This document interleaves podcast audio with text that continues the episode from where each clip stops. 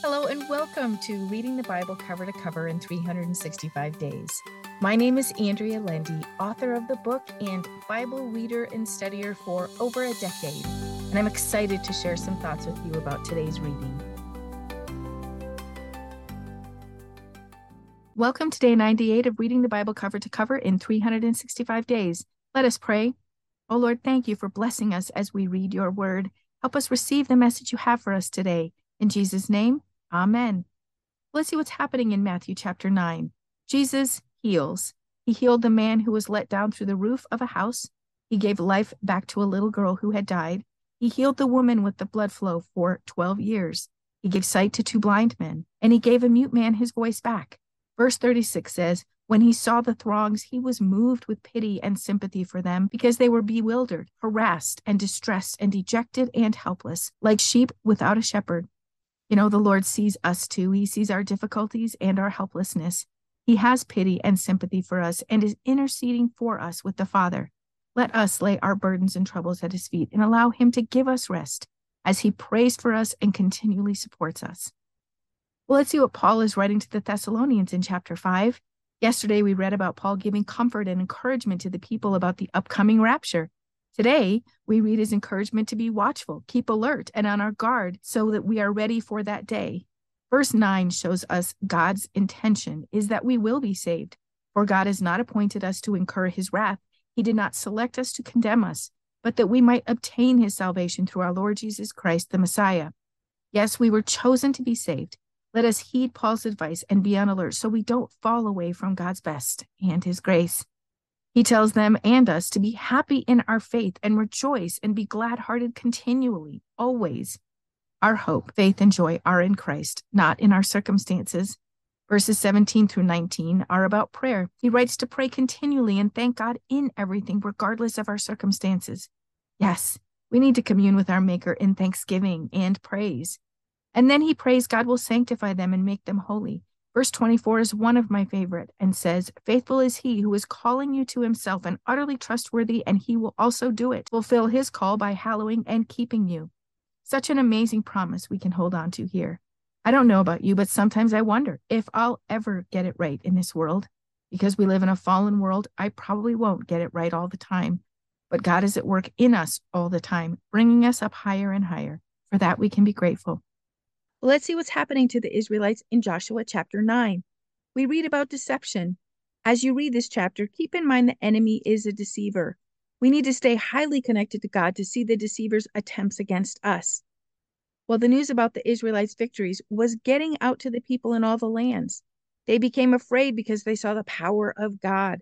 Some formed alliances with one another. One group of people, the Gibeonites, saw the writing on the wall they didn't want to be destroyed, so they set out on a plan to deceive the Israelites. Fun fact they lived just three miles from the Israelites. They brought old, moldy food with them and wore old clothes that looked like they'd been traveling for a long time, and then approached the Israelites asking to form an alliance with them. They said they'd seen the power of their God and wanted to team up with them. After some deliberation, Joshua agreed. The one thing Joshua didn't do was consult the Lord. If he had, he would have discovered this was pure deception but he didn't. And then he made an oath with the people that could not be taken back once it was done. Oaths were extremely important in the Old Testament, and their punishment for breaking it would be worse than their punishment for keeping it. When Joshua and the leaders found out they'd been duped, they turned the people into workers for them. The workers escaped death, but not their plight of serving the Israelites. We see deception in action in this chapter, which resulted in sin.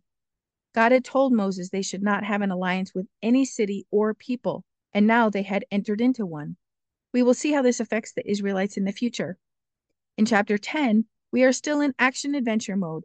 Five kings banded together to war against Gibeon, a city considered to be a royal city and one that banded together with the Israelites. They were more than angry because Gibeon made a treaty of sorts with the Israelites.